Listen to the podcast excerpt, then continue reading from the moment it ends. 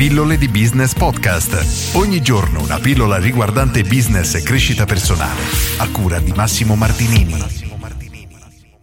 Uno dei grandi vantaggi che si ha dall'avere un business online è la capacità di ottenere risultati in maniera molto molto molto veloce. Questa affermazione però racchiude una verità che pochi considerano perché ci si concentra solo sul risultato finale e non sui passaggi intermedi. Qualunque tipo di business deve partire da un concetto molto molto molto importante, ovvero noi non possiamo immaginare di partire dal punto A e arrivare al punto B in maniera così immediata, ma ciò che dobbiamo fare è spezzettare il percorso in tanti piccoli passaggi. Per fare un esempio molto semplice ho già fatto, immaginiamo di voler vendere una schiuma da barba. Ora, l'esempio è veramente casuale, ma il concetto è questo.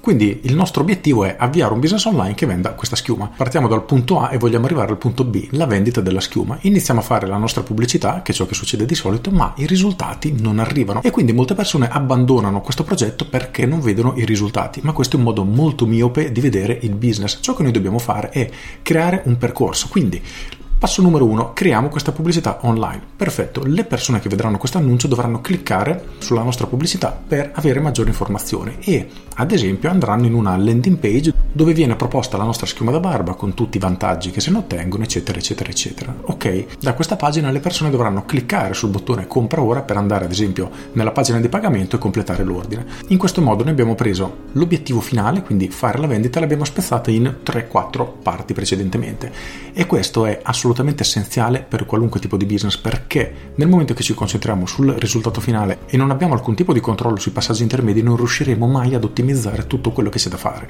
Per riprendere questo esempio, 10.000 persone vedono il nostro annuncio e in 100 vi cliccano sopra. Ok, perfetto, ci rendiamo conto che l'annuncio tutto sommato sta facendo il suo lavoro perché un numero che riteniamo soddisfacente di persone ci clicca. Perfetto, quindi il primo passo effettivamente è un successo.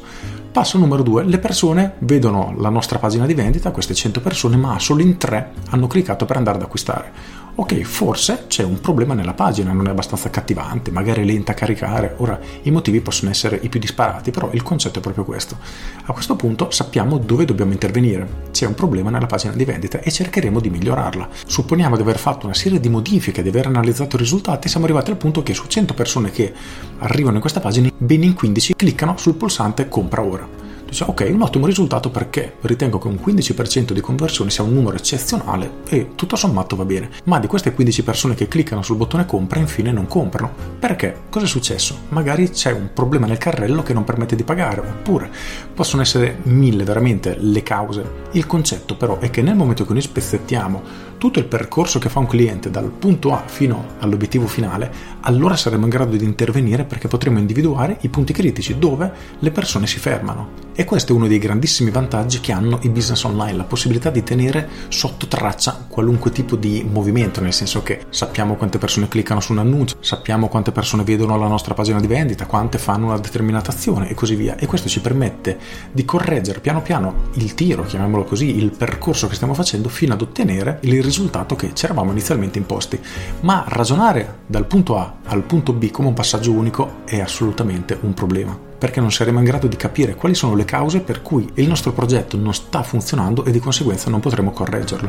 Quindi nel momento che decidi di avviare un business online o se lo hai già, inizia a spezzettare in tanti piccoli passi e analizzare ognuno di questi Individua dove sono le falle, mettile a posto e ti assicuro che i risultati arriveranno necessariamente, perché semplicemente è impossibile che ciò non accada. Con questo è tutto, io sono Massimo Martinini e ci sentiamo domani. Ciao!